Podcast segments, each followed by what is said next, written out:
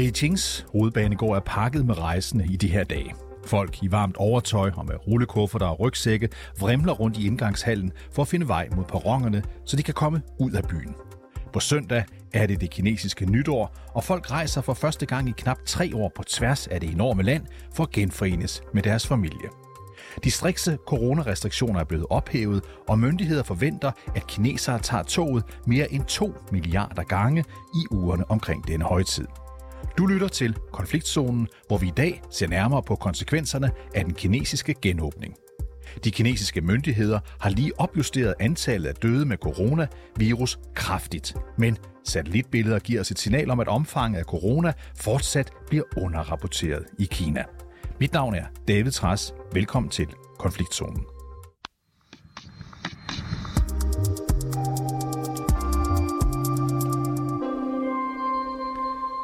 Lasse Karner, velkommen til.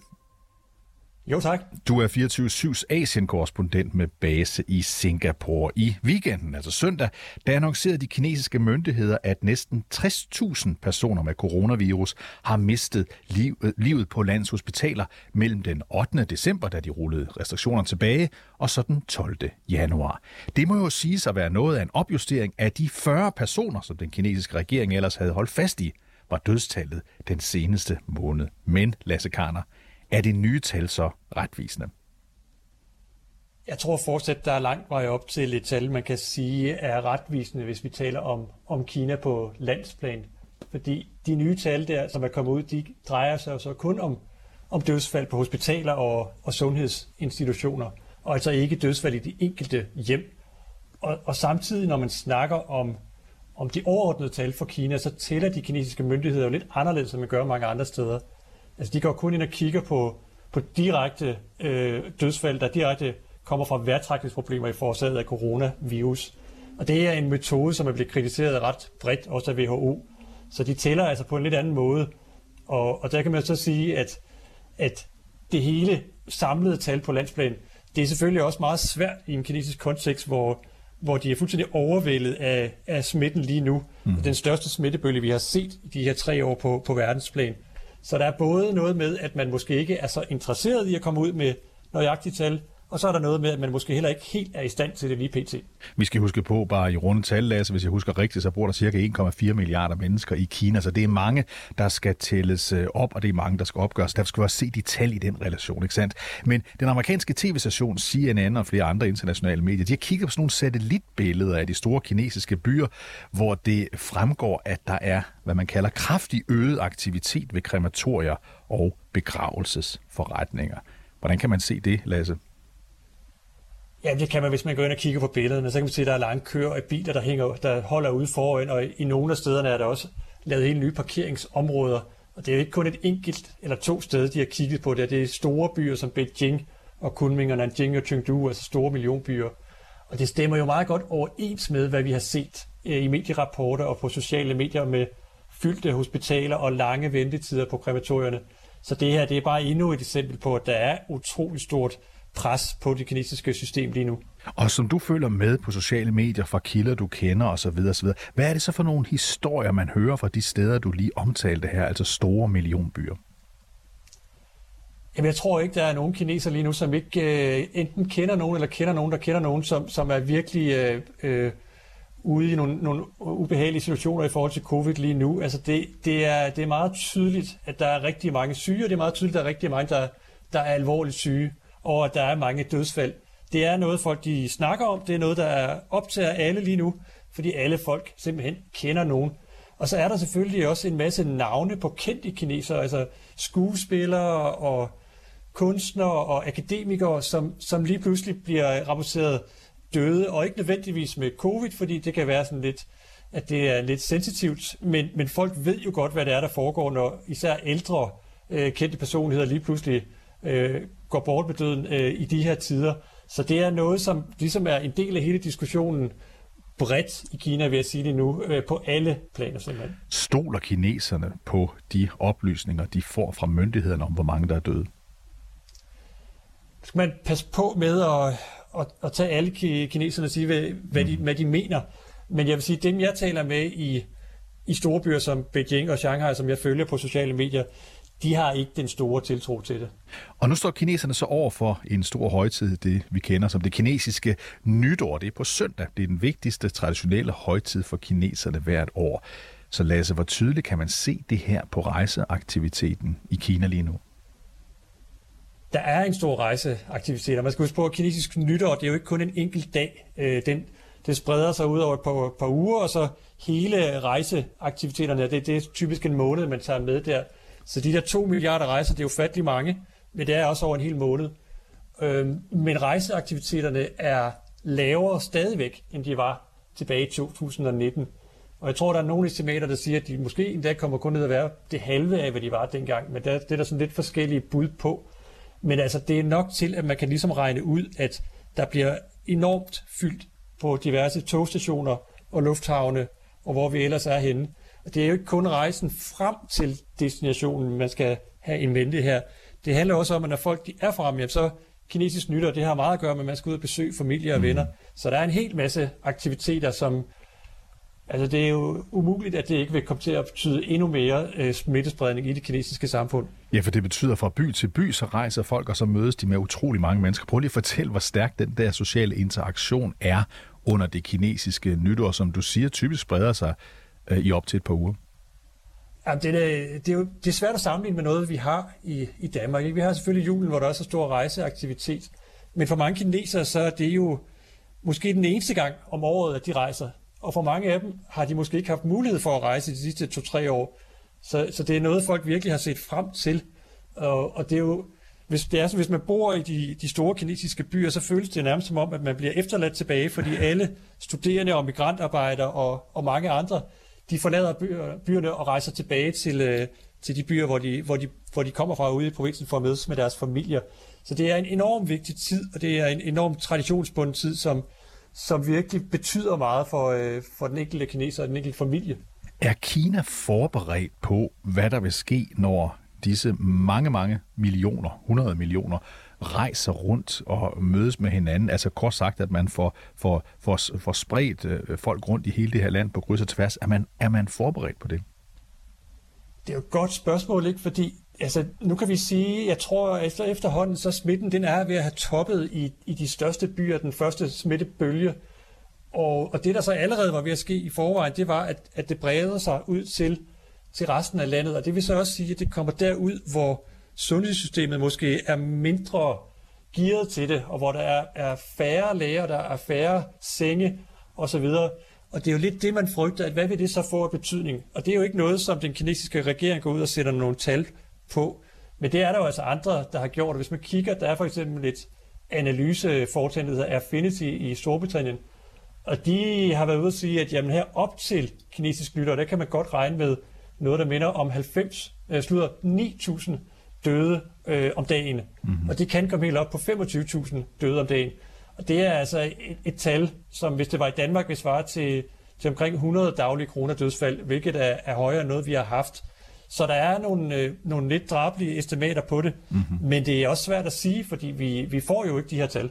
Nej, og nu nævnte du før, at, at det kan være, at man har udmærket udstyr i Beijing og Shanghai, og hvad de ellers er, hedder alle de store byer i, i Kina, men når man kommer ud på landet, så er det måske mindre øh, godt. Hvad er din vurdering? Hvordan er udstyr? Så har de det udstyr, der skal til, hvis den her øh, coronaepidemi den øh, løber endnu mere løbsk? Nej, det korte svar er, det, det har de ikke. Altså, de, de har gjort meget for at øge kapaciteten, men det har været for et, et meget lavt udgangspunkt. Og, og samtidig så har de jo også fabriks forsøgt at få, øh, få flere vacciner øh, stukket i, især den ældre del af, af befolkningen. Og de er kommet langt, øh, hvad det angår. Men igen må man bare spørge sig selv om, efter tre år, hvorfor er det, man, man først et par måneder her øh, i, i løbet af, af vinteren efter tre år går ind og, og sætter sig øh, intensivt ind. Så det kinesiske system er måske bedre egnet end, end andre steder i nogle udviklingslande. Måske også bedre egnet, hvis man sammenligner det med, med ude på landet i Indien. Men det er stadigvæk et sted, hvor der er få læger, og der er få intensive sengepladser, når man kommer ud i provinsen. Og så har alle, der har fulgt med i corona gennem de sidste tre år, naturligvis noteret sig, at restriktionerne for corona har været ekstreme i Kina med deres såkaldte zero-covid-strategi. Men altså i december, der åbnede man igen øh, samfundet op, og det gjorde man efter voldsomme øh, protester. Så, så, så Lasse, tror du, frygter du, tænker du, at det kinesiske styre kunne finde på at genindføre restriktioner, hvis coronatallet, tallet, som, som du nævnte her, øh, fortsat øh, eller vil ende med at stige drastisk her efter det kinesiske nytår? Jeg har meget svært ved at se det for mig, må jeg indrømme, fordi de her mere smitsomme varianter, de er ligesom sluppet ud af flasken, og jeg tror ikke, man kan stoppe dem ned igen. Og samtidig så virker det til, at man fra den kinesiske ledelsesside har sagt, at økonomien er så presset, at man bliver nødt til at få den op og køre igen og få den, få den på sporet igen. Og at man simpelthen har besluttet, at så må det, så må det ligesom koste, hvad det vil, at vi skal igennem det her. Men samtidig må man sige, nu har de jo lavet en uvending, mm-hmm. så altså, hvorfor ikke en mere? Men jeg tror det ikke. Jeg tror, man er kommet dertil, at man, man siger, at øh, det her det er vores nye fortælling, og den holder vi os til nu. Vi kan ikke, vi kan ikke uh, zigzagge os igennem det her. Så jeg vil sige, at det skulle undre mig meget, hvis man sådan siger voldsomme restriktioner igennem, som dem vi så tidligere på året det kan godt være, at der kommer nogen tiltag, hvis, hvis sundhedssystemet virkelig bliver lagt ned, men jeg tror ikke, at man går tilbage til sådan uh, uh, full-on lockdown, som vi så i, i Shanghai og andre store byer tilbage i foråret. Og bare lige her til allersidst, Lasse, hvis nu det skulle komme til sådan en endnu en U-turn, altså et ordentligt hak ned, nu, nu lukker vi ned for, for corona igen, nu lukker vi byerne ned, hvordan i alverden vil den kinesiske befolkning så øh, opføre sig? At det, vil, det vil føre til et, et rammeskrig Øh, Øh, og man skal jo også tænke på, altså, hvorfor, hvorfor er det, de gør det her nu, kan man sige. Det, det, der, det er der flere grunde til. Jeg tror, en af grundene er selv sagt, at, at, øhm, at omikron ligesom var, var sluppet løs, og man kan godt kunne se, at det ville næsten blive umuligt at blive ved med at holde den nede. Den anden grund, det er selvfølgelig de her protester, vi så i, øh, i november måned, som var, øh, var helt uhørt i en kinesisk kontekst i deres, i deres omfang og i deres, i nogle steder i hvert fald, direkte kritik af Kommunistpartiet og deres politik på det her område. Og så selvfølgelig også øh, skal man have i mente selve timingen. Jeg tror godt, man vidste fra kinesisk øh, ledelsesside, at det vil være rigtig, rigtig svært at lukke Kina ned igen i forbindelse med kinesisk nytår, fordi det er så vigtigt en ting, som det er. Så nu kan man sige, nu, kan vi så, nu kommer vi igennem kinesisk nytår, men jeg tror stadigvæk ikke, at man vil ture og, øh, og gennemføre de her, eller genindføre de her meget upopulære restriktioner, som, som virkelig var noget, som påvirkede ufattelig mange menneskers liv og hverdag. Så, så det er selvfølgelig en svær tid, Kina er i lige nu, men jeg tror, at de har besluttet sig for at uh, bide tænderne sammen og komme, og komme igennem det her. Godt. Lasse Karner, tusind tak, øh, fordi du var med. Selv tak. Altså 24-7's Asien-korrespondent med base i Singapore.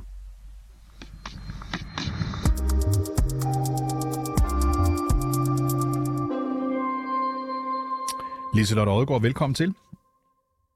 Tak. Seniorforsker ved Hudson Institute og ekspert i kinesiske forhold.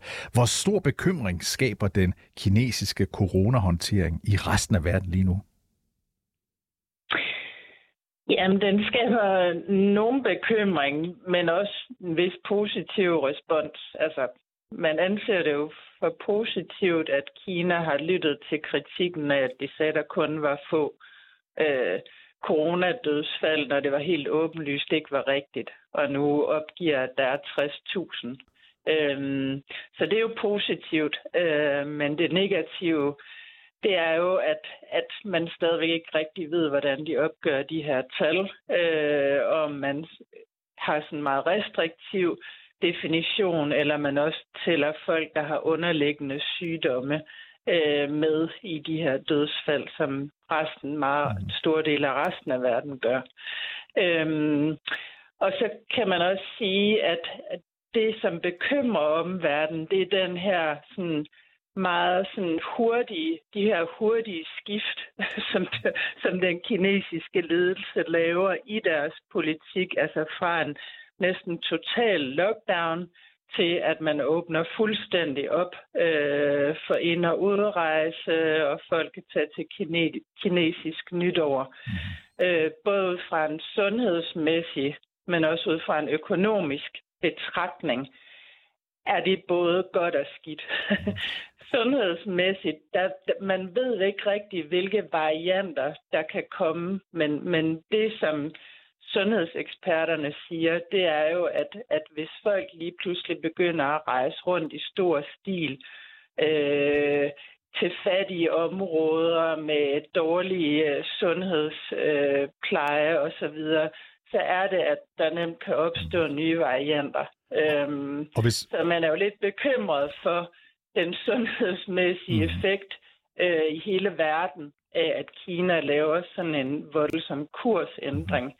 Øhm, samtidig med, med at, man, at det selvfølgelig er positivt, at Kina åbner op, ligesom resten af verden har gjort. Mm-hmm. Men det er jo den her usikkerhed, der gør, at der er en del lande, også i vores del af verden, der har valgt at indføre sådan begrænsede restriktioner, i mm. hvert fald holde øje med kinesiske indrejsende. Og hvis vi nu kigger, øhm, hvis vi, øhm. hvis vi nu kigger på det der tal, uh, Liselotte Aalgaard, som jeg synes er, er, er ret bemærkelsesværdigt. Altså, for ikke ret lang tid siden, der sagde de kinesiske myndigheder, at dødstal i et land med 1,4 milliarder mennesker var på 40. Altså ikke 40.000, men 40. Ja.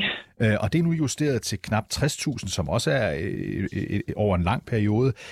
Tror du, uh, at vi kommer til, altså vi som forstået som, som Vesten, omverden? Kommer vi til at stole mere på de informationer, der kommer fra de kinesiske myndigheder, nu her, hvor de trods alt har opjusteret tallene? Tror vi på dem?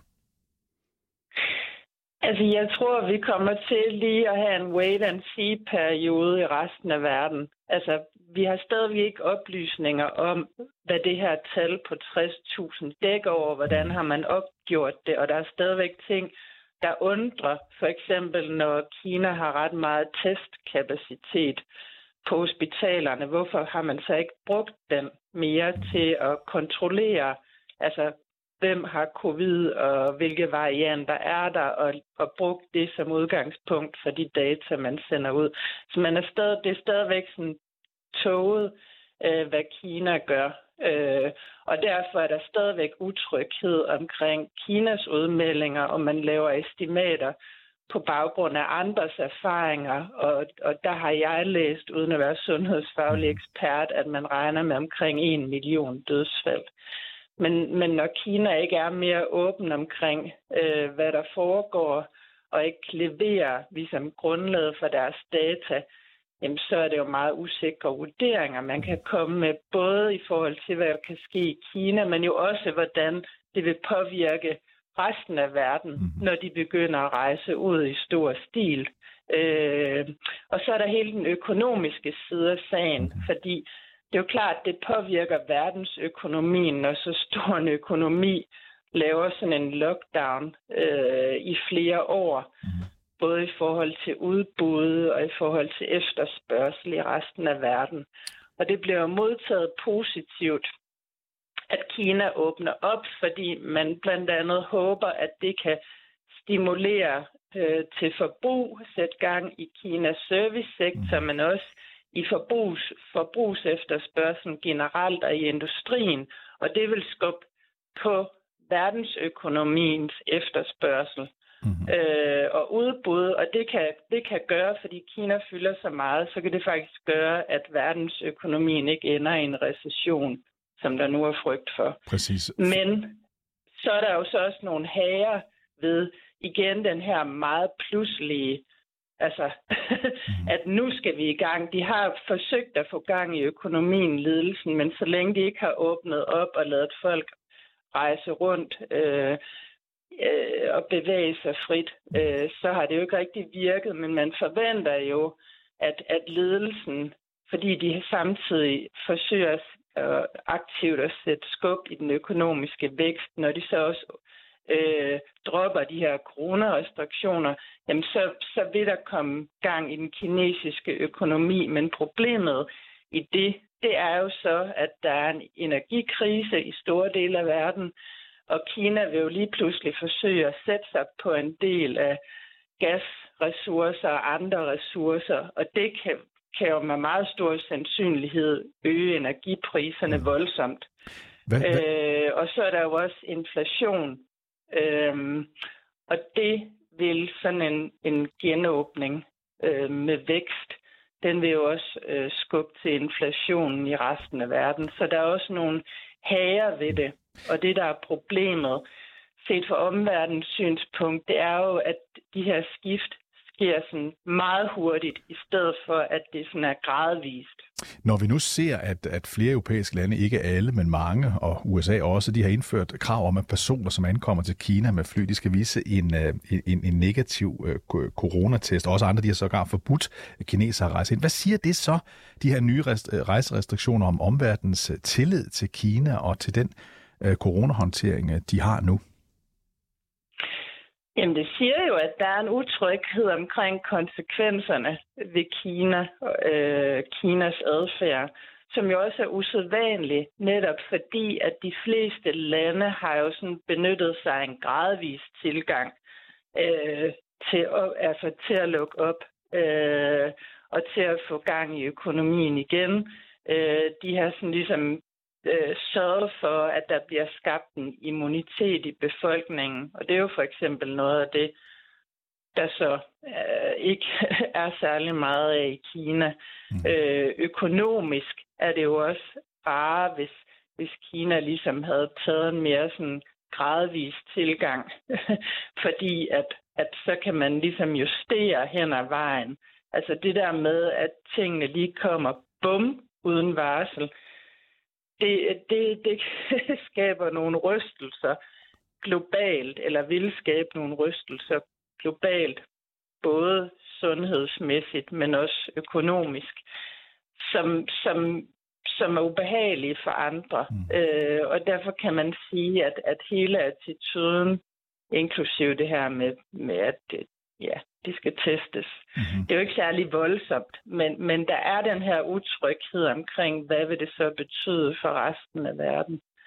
Øhm, og det vil givetvis få nogle, ja. få nogle ret voldsomme konsekvenser, Godt. som kan være svære at håndtere, ja. fordi de bliver så pludselige. Godt, Liselotte Odgaard. Uh, interessant at høre om Kinas uh, coronastrategi og indvirkning på resten af verden. Tusind tak, fordi du var med. Selv tak altså forsker ved Hudson Institute, ekspert i kinesiske forhold.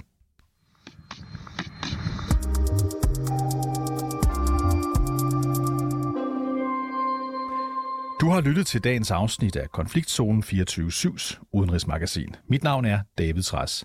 Holdet bag programmet er Christine Randa og Sofia Ørts. Du kan lytte til programmet direkte, det kan du mandag til torsdag fra kl. 8 til 8.30. Men du kan selvfølgelig også høre programmet som podcast, der hvor du plejer at finde dine podcasts. thank you